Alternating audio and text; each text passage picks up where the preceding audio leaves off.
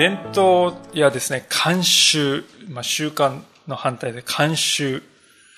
というものは、まあ、私たちが想像する以上に強力なる力を持っているものであると言えるのではないでしょうか。まあ、あるえですね、イギリスの仲介者の方がですね、こういうジョークがあるとですね、紹介しておりました。こういうジョークであります。切れた電球を取り替える何人の国教徒がいるだろうか。国教徒っていうのはですね、イギリスというのは国教会制度を持っていまして、国全体一つの教会ですよね。エリザベス女王が国教会の代表でありますが、まあ、伝統格式を重んじる、まあ、ハイチャーチって特にそうですね。その教会の人に、切れた電球を取り替える人が何人いるだろうか。5人に尋ねてみた。1人は電球を取り替えたが、他の4人は、古い電球はいかに良かったか、と語り出したそうである。切れた電球ですよ、皆さん。そういうジョークがあるそうです。まあ、こういう話もまたあるそうです。ある教会に司教が行った。そこに50年間礼拝に来続けている人がいた。司教がその人に、そういう年月の中でたくさんの変化をご覧になってきたことでしょうね。と尋ねると、彼はこう答えた。はい。私はそのすべてに反対してきております。こう答えたそうですね。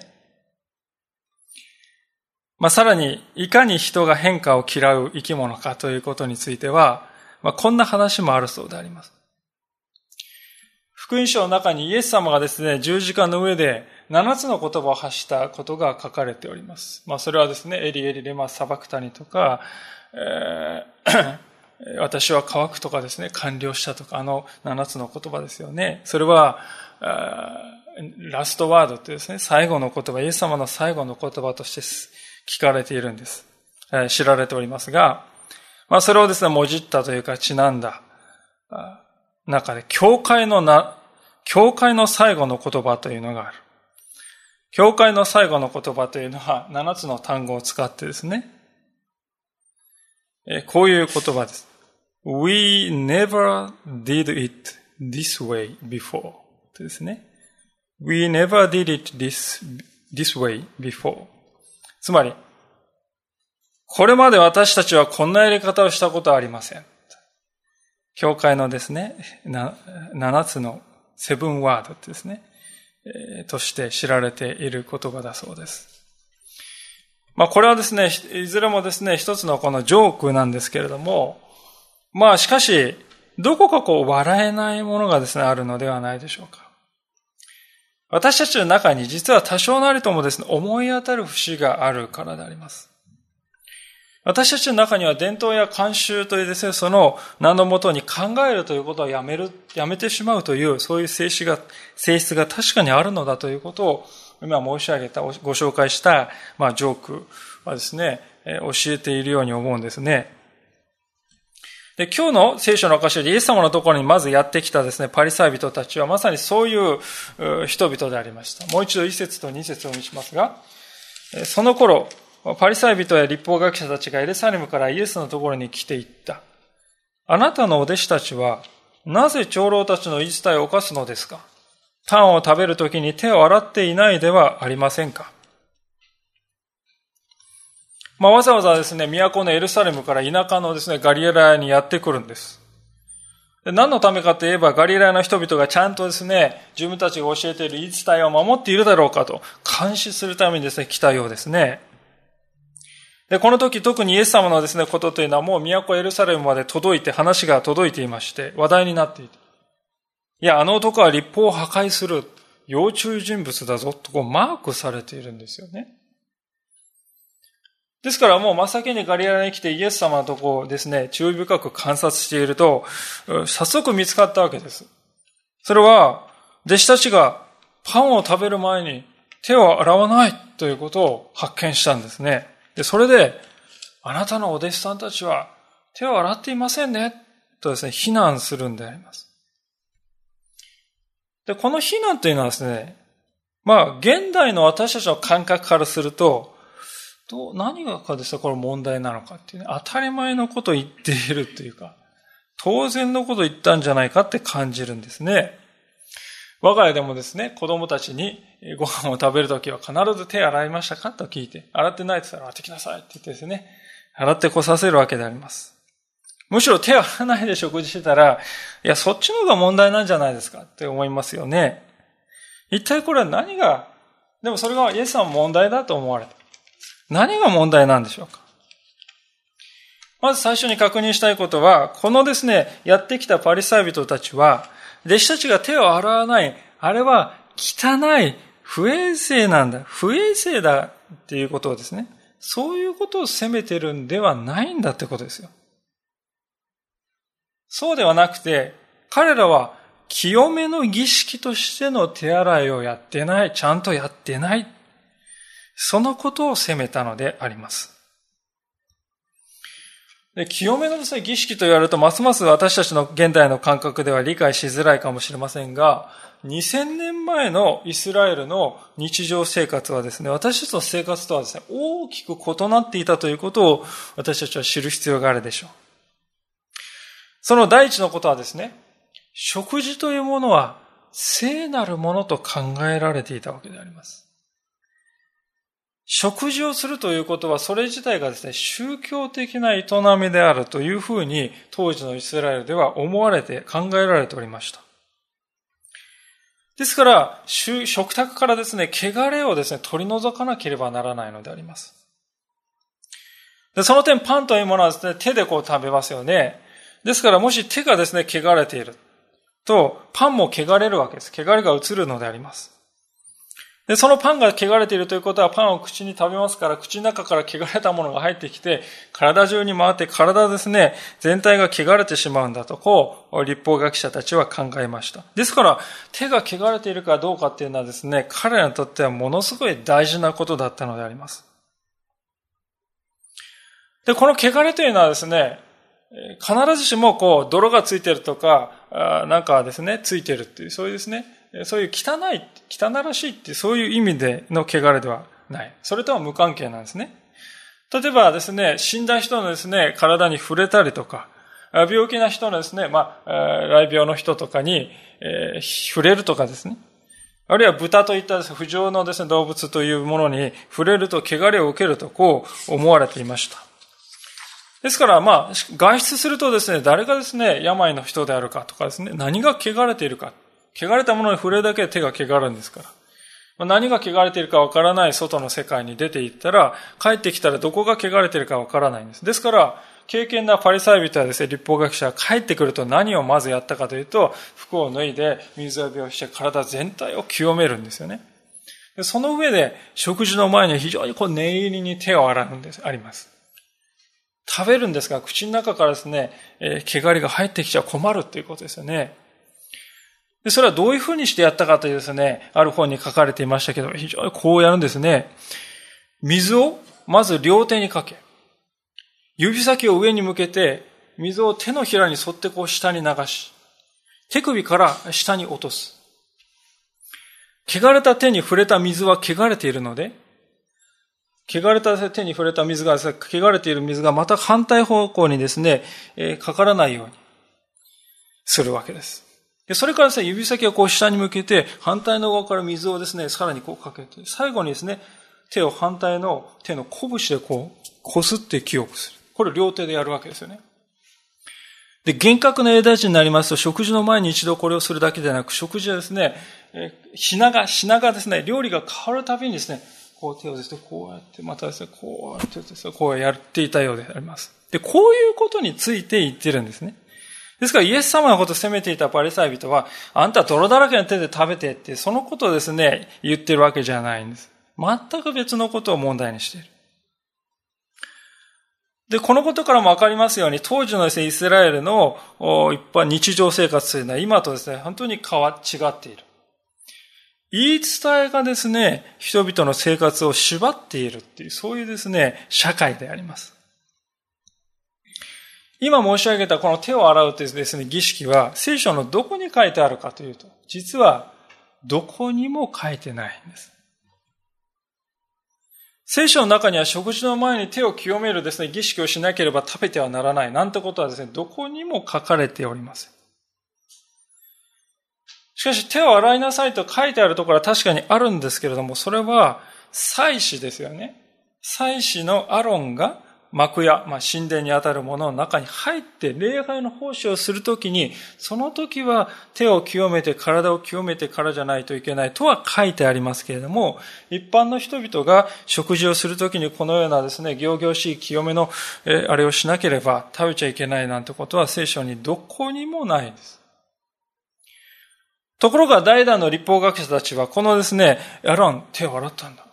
それを拡大解釈してどんどんとですね、これはこういうことでもあるんだとかですね。これはこうなんだ。これはこうあるべきだ。どんどん自分の見解をこう付け加えて付け加えていって、最終的にはですね、腹かとこう言われている規則集が出来上がりました。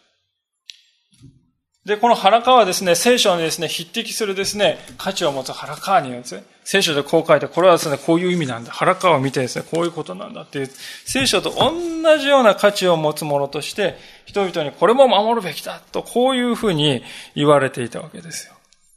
で、ことは食事だけではない、えー、働き方とか結婚とか、あるいは安息日の過ごし方とか、商売のやり方とか、まあ、社会のあらゆるところにですね、そういう、うですね、こういう聖書には全然書いてないけれども、言い伝えとしてですね、こと細かく決まっているという、そういう規則はもう至るところに浸透していたのであります。で、パリサイ人たちはそれを基準にして、イエス様を責めたんです。あなたラビでしょ？教師でしょ？伝統ある、このイスラエルの、本当に基盤である、この腹かを守らないのかそういう非難でありますよ。イエス様はですね、これにどうお答えになったのでしょうか。三節でありますが、そこでイエスは彼らに答えて言われた。なぜあなた方も自分たちの言い伝えのために神の戒めを犯すのですか神はあなたの父と母を病え、また父と母を、父や母を罵る者は死刑に処せられると言われたのです。それなのにあなた方は誰でも父や母に向かって、私からあなたのために差し上げられるものは、供え物になりましたというものは、そのものをもって父や母を尊んではならないと言っています。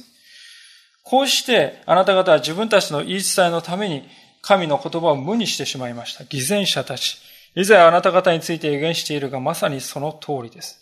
この民は、口先で私を敬うが、その心を私から遠く離れている。彼らが私を拝んでも無駄なことである。人間の教えを教えとして教えるだけだから。と、こうですね、イエス様は言うんであります。イエス様はですね、あなた方は何でですね、手を洗わないんですかって言われて、その質問にはですね、答えないんですよね。で、代わりにむしろ、あなた方パリサイ人たちよ、あなた方こそむしろ聖書そのものに逆らっているのだと、こう責めたんであります。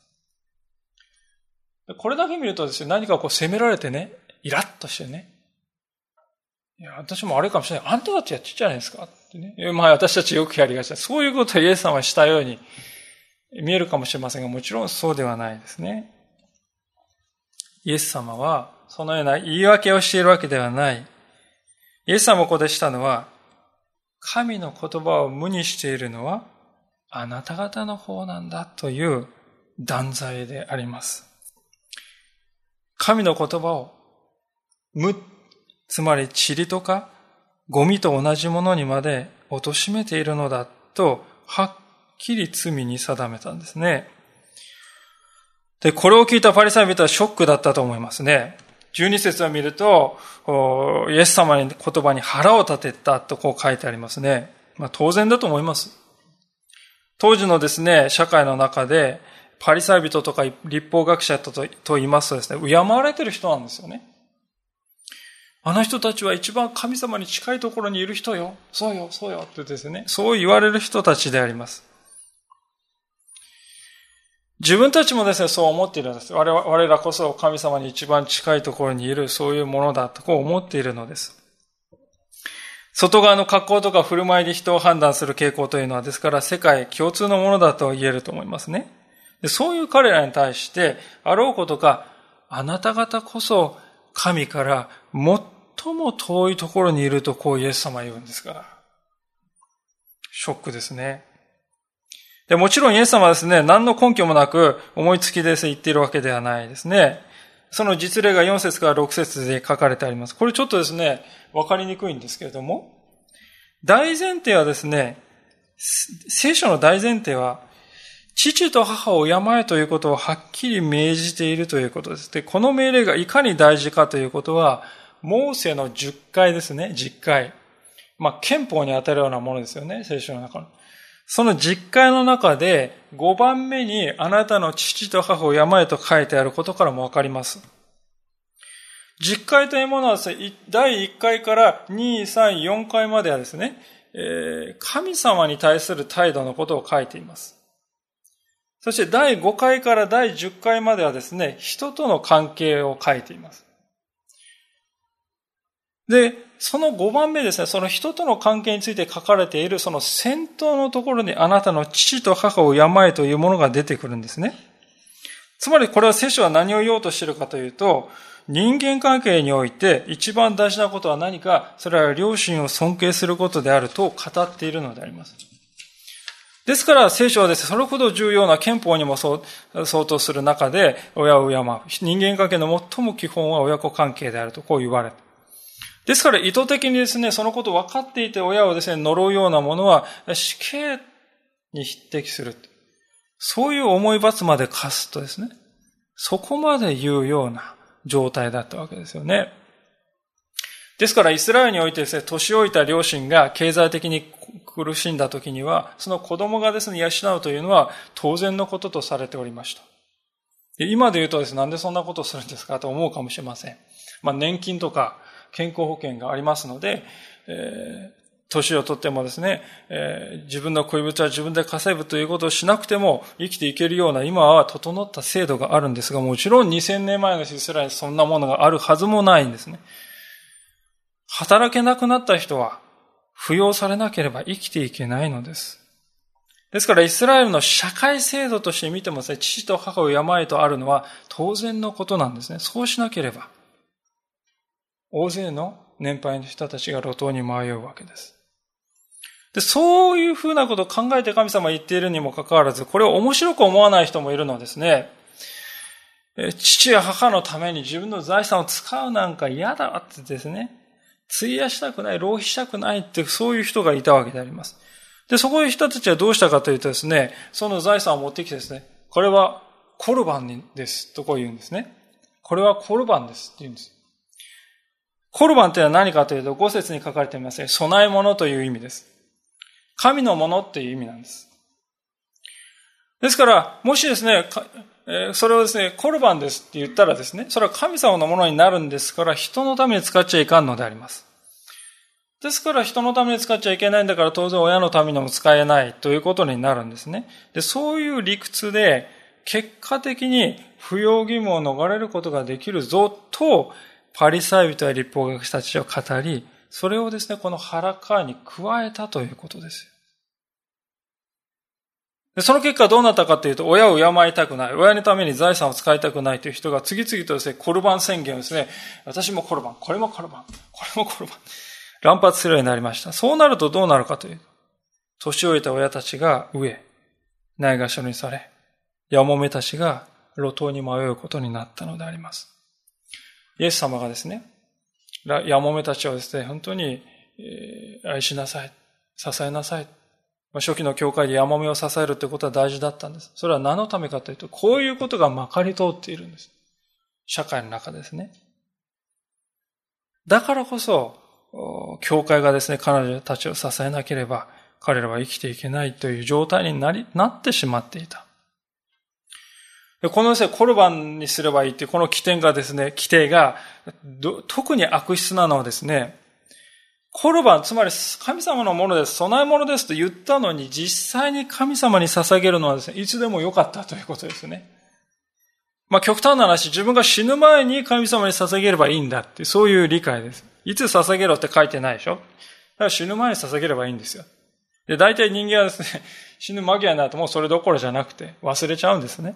で、その結果どうなるかって捧げない。コルバンですって言ったのに神様に捧げないで、亡くなるという人が続出したんです。つまり結果どうなるかというと、神様にも捧げないし、親にも捧げないで済む。自分の懐にいくらでも入れておける。そういう最悪の状況はですね、言い伝えだ。伝統である。そういう名のもとにまかり通る世の中になっていたんですね。で、そうなるとどうなるかというと、憲法にも相当するようなこのあなたの父と母を病いという神様はどういう思いでそれを定められたか、もうそんなことはどうでもよくなって、いかにですね、それが試験に処せられていったってです、いや、こう言っとけばね、これ、試験にならない済むよってね、立法会社だったら言うと、ああ、これはいい、これはいいって言ってですね、えー、どんどんそういうですね、抜け穴をどんどんどんどん追加して、えー、無数のですね、規定をですね、作り上げたわけです。ですから、イエス様はここで、そのコルバンの話はあくまで一例でありまして、こういう類のことはもういくらでも社会の中にあったんですね。もちろんこういう状況を誰よりも嘆いて、誰よりも悲しんでおられるのは他ならぬイエス様であります。ですからイエス様はですね、7節でパリサビトたちを偽善者たちとこう言いますよね。偽善者たちっていうのは厳しい言葉ですね。偽善者っていうのはもともとはですね、仮面をつけてですね、演じる、演劇をする舞台俳優のことを表す言葉から出たそうです。パリサイ人たちは一見するとですね、経験そうに見える言葉を発しています。まあそういう仮面をかぶって、その心の中では全く反対のことを、裏腹なことを考えているとイエス様はそういう思いを込めて偽善者たち、仮面をつけて生きているものよ。そう言うんですね。で、実はですね、こういうことは今に始まったことではない、イエス様の時代からさらに700年も前の預言者イザヤの時代からもうそうだったって言うんです。それで、8節から9節イザヤ、預言者イザヤの言葉をイエス様は引用しています。彼らが私をどんなに熱心に拝んでもそれは無駄なことだ。無駄というのは中身がないとか、空虚であるとか、塵だとかそういう意味です。自分では宗教に一生懸命だと思っているんです。自分たちは経験で神様に一番近いと思っているんです。言う言葉もさも経験そうに見えるようなことを言うんです。でもそういう表面的な部分を削ぎ落としてみると、その心の中は遠く遠く神様から離れているというわけですね。面と向かって目の前にいるパイサイ人たちに向かって、あなた方はこういうものだってイエス様は言うんですよ。どれだけ厳しい言葉だろうか。しかし、その人たちがですね、去った後にイエス様は実はもっと厳しいことも言われます。13節ですが、しかしイエスは答えて言われた。私の天の父がお上にならなかった木は皆根こそぎにされます。彼らのことは放っておきなさい。彼らは盲人を手引きする盲人です。もし盲人が盲人を手引きするなら、二人とも穴に落ち込むのです。聖書の中でイスラエルという国はですね、木に例えられているんですね。神様はこういろんな木を植えるんです。収穫をですね、良い実りがあるということを期待して植えるんです。木を植えるんです。でところがどこから種が飛んできたかわかりませんがですね、毒の実ばかりつけるですね、木もあるんですよ。あるいは全く実りをですね、もたらさないそういう木もあるんです。当然ながら、そういう木が場所を取っている状況というものはあるべきではないから、その木はですね、引き抜かれて、まあ、切って薪になるわけですよね。火にくべられて薪になります。イエス様はパリサイ人たちのことはまさに、えー、天の父がお上にもならなかった。そういう木。火に投げ込まれる木そのものだとこうイエス様は言うんですね。盲人が盲人の手を引いたらどうなるか。実にわかりやすい例えですが、そのような、彼らはそのようなものであるとさえ言うんであります。これ以上強い言葉があるだろうかと思いますね。私たちはでもイエス様でなぜここまで言うんだろうかと。戸惑いを覚えるかもしれません。と言いますのは私たちの心の中にはですね、まあ大なり小なり宗教というものは外面的なものであるとですね、そういう思いがどこかにあるからであります。いやー、そんなことないですよ。私はね、外側にはね、こだわらないんですよね。自由な、ね、開かれた考え持ってますよ。そういうふうに思っている人もいるかもしれません。しかし、例えば教会で何か新しいことを始めようとするときに抵抗感を感じる人が多いというのは、どのようなことでしょうか。今日の冒頭にですね、教会の七つの言葉というものを紹介しました。これまで私たちはこんなやり方をしたことはありませんというあれであります。私たちの中にそういうですね、思いがどこかにある。ぜひ、ですから想像してみていただきたいんであります。皆さんも生まれてから50年間ですね、食事の前に必ず手を洗う儀式をですね、こういう手を洗う儀式を必ずですね、やる家庭に育った。50年間育ったと想像してみてください。そういう家庭で育った皆さんにとっては、食事の前に手を清めるというのはもう空気よりも当たり前のことですね。考えるとかもそれ以前にですね、やってるっていうですね。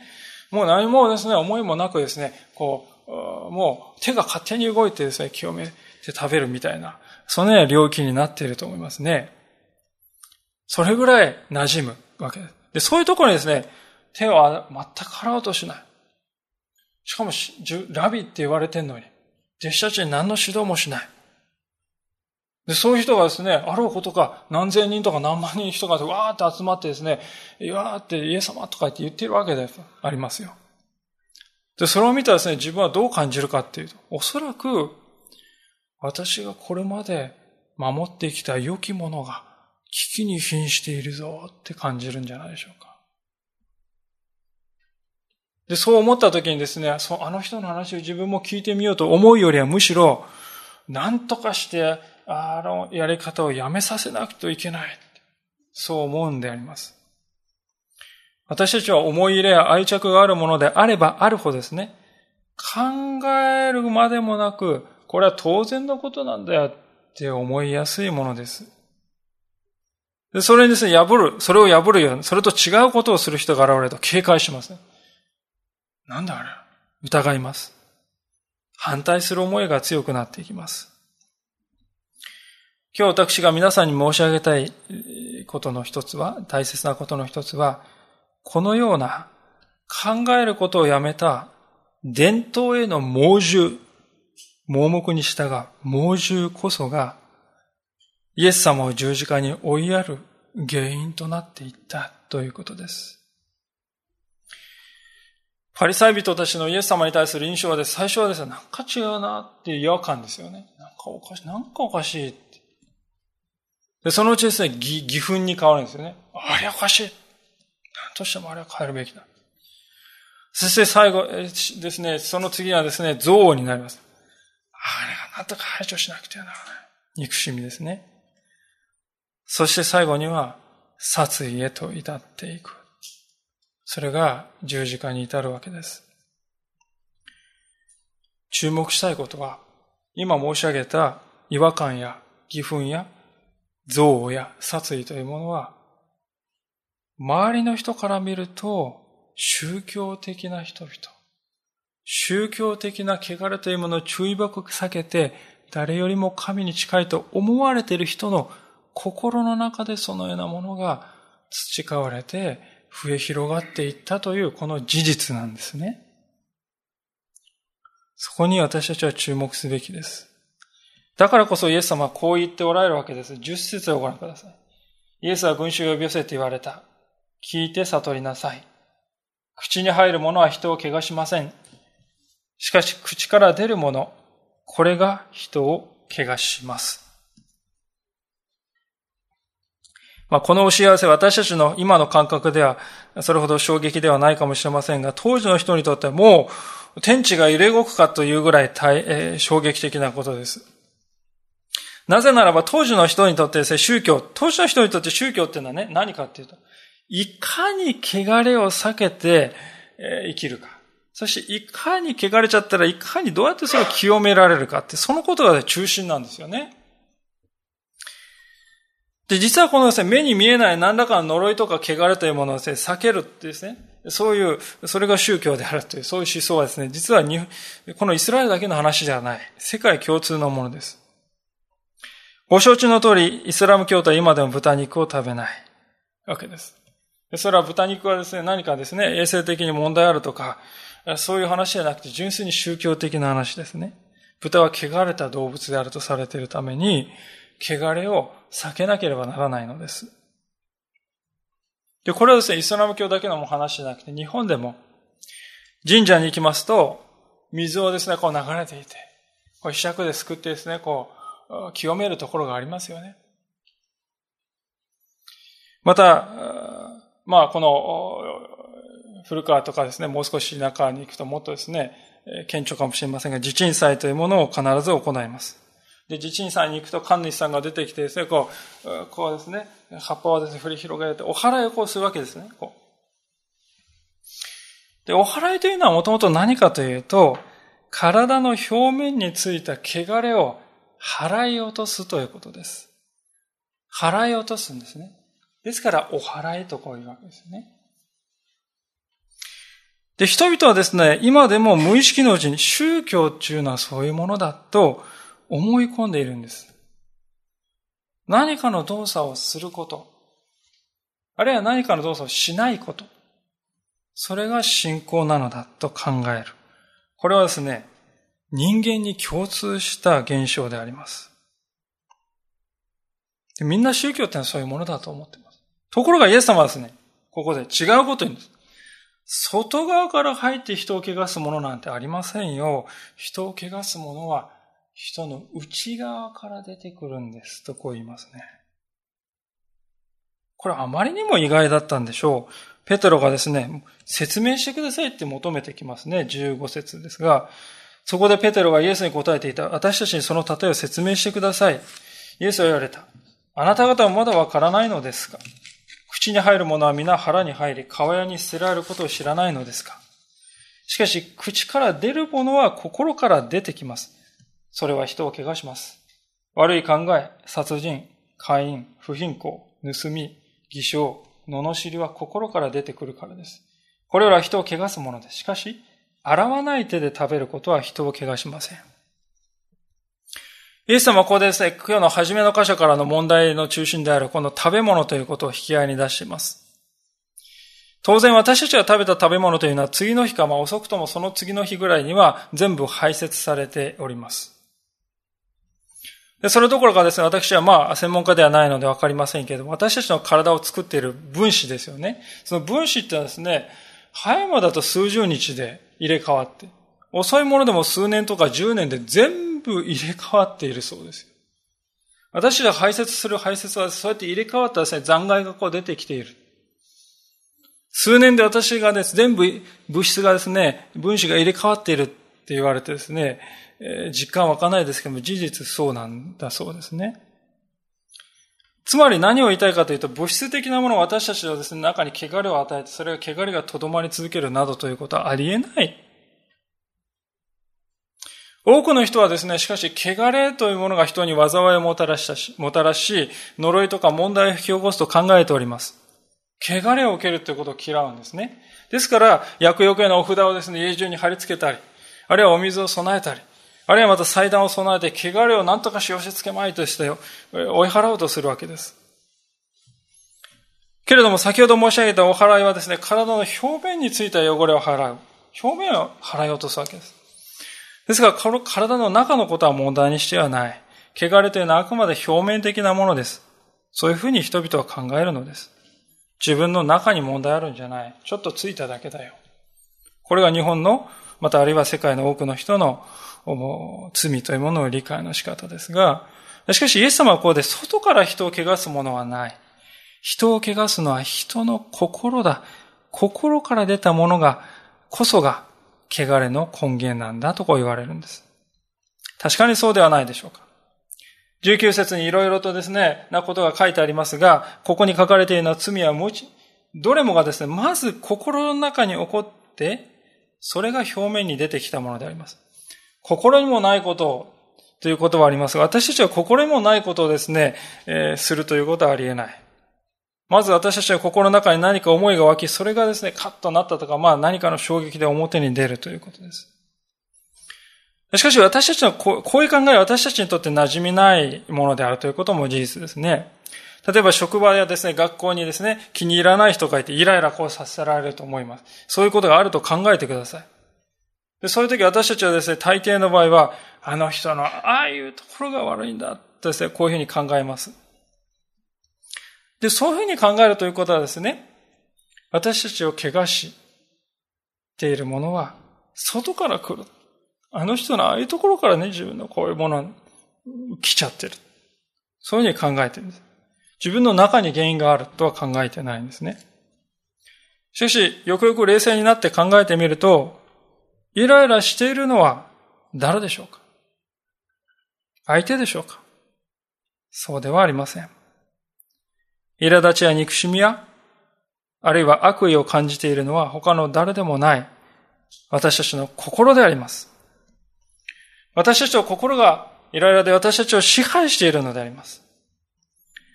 ですからもしこの心が変えられるなら、たとえ相手が変わらなくても人は平安を感じて生きることができるようになる。これがイエス様は私たちに提示する新しい生き方であります。革命的な転換であると言っても良いと思うんですよね。いかがでしょうか？これまで見たことから、見てきたことから問題の根本というのは、汚れ、外から来る汚れにあるのではなく、心にこそあると結論づけて良いのではないかと思います。私たちを汚すものは私たちの外からやってくるのではありません。私たちの内にあるのです。問題の中心はあの人やこのものにあるというのではなく、この私の心にあるのだということです。このことを認めない限り、私たちはどこまで行ってもですね、せいぜい今日の箇所に出てくるパリサイ人と同じような生き方しかできないんです。私が思いますに、クリスチャンになりました。でもどうも昔と変わった気がしません。良いものを味わえていないと感じます。そういう人が多くおられると思います。そのような人々は、このことに気づいていないのではないかと感じます。信仰を持ったときに、私たちはですね、汚れっていうのは何でまで避けるべきなんだとこう思いますよね。汚れを避けて清い生活を、清さを保っていること。これが信仰の本質なんだとこう感じますね。でそういうですね、ことを重んじている人は表面的にはとても熱心に見えます。模範的なんです。神様ととっても近くにいるように見えるんです。しかし実は最も大切な心は置き去りのままです。本人もそのことに気づいていない。そういうことすら起こるんですね。イエス様が外から人を汚すものはないとこう言われた。これは実は私たちの信仰生活を根本から変える、根本からひっくり返すとても重要なことを言われたんです。なぜかというと、もし汚れがですね、外から入ってくるもんじゃないとすればですよ。外から私たちの汚れを治療する方法はないということですね。例えば内臓からですね、出血しているのに、お腹の上に絆創膏をいくら貼ってもですね、解決にはなりません。それと同じことであります。私たちを怪我しているのは私たち自身の心であります。外にある何かではない。治療が必要なのは私たちの心であります。これはもちろん、じゃあ心の病のお薬を病院に行ってもらってきましょうということを言っているのではありません。心というのは霊的なものであります。霊的なこの心というものを癒し、変えるということは神様にしか本当の意味ですることはできないということです。にもかかわらず多くの人々が生活習慣を変えましょう。目標を立ててそれに邁進していきましょう。体を鍛えていきましょう。新しい学びを始めましょう。健康食品を食べましょう。まあそういうことによって状況を変えようとしております。で私はそれはですね、いくらかは有益だと思いますが、しかし今日の教訓をぜひ思い出していただきたいのであります。私たちの外側から来るものが私たちを汚すのではないんです。外から来るものが私たちの汚れをですね、癒すこともないんです。本当に問われているのは私たちの心です。私たちの心が、神様が本当に私に願っておられることって一体何だろう。それをですね、何にもよりも勝る大切なこととして思っているかどうかということなんですね。私の願いよりも神様の願いの方が優先順位で上に来ているかどうかってことなんです。そうすればですね、あなたの父と母を敬いっていうこの命令ですね。もうこれ以上ですね、誤解の余地がないほど明らかな命令なんですよ。そういう命令を見て、いかにしてこの命令に逃れる道があるかっていうことを考えてしまうような生き方にはならないんですね。神様私に願っておられることって何だろうっていつもそれを大事に考えている人の中にはですね、この父と母を病でないで済む方法はないだろうか。そういう発想は開かないんです。私たちの心を変えてくださるのは、聖霊なる神様であります。私たちのうちに住んでくださっている神様、この方によってしか私たちの心の汚れが清められるということはありえないです。今まで握りしめてきた伝統や習慣をですね、この方の前で一旦すべて手放して、神様、私の心を新しくしてください。あなたの願いを私の願いとし、あなたの思いを私の願いとできるように、どうぞ助けてくださいと日々ですね、虚心段階に祈る。そこからしか私たちのこの心というものは変えられていかないということです。私たちはしかし、昔も今もまたこれからも、外側の汚れをですね、気にする人々に取り囲まれて生きていかねばなりません。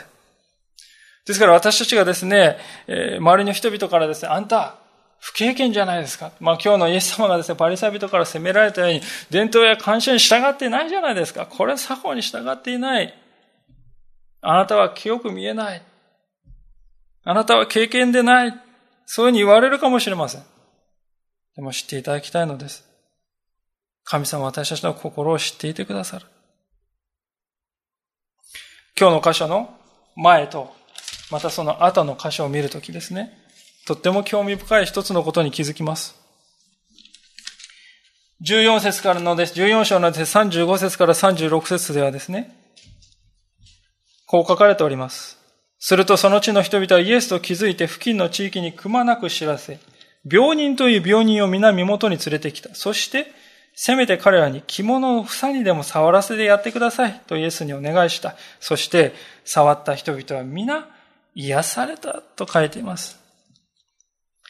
イエス様はですね、船を降りてですね、陸地に上がって、そうすると、あ、イエス様だ、イエスだって分かった人はですね、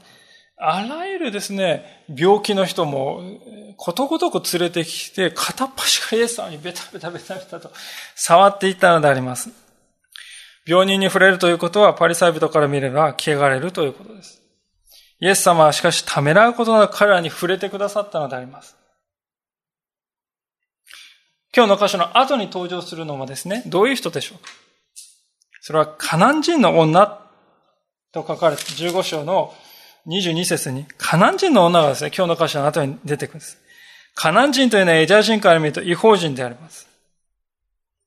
パリサイ人に言わせるとですね、違法人というのはもうすべからく汚れておりますから、彼女も汚れた民族、宗教的な汚れを負っているんです。しかしイエス様は、この彼女を受け入れて、彼女に癒しを与えておられる。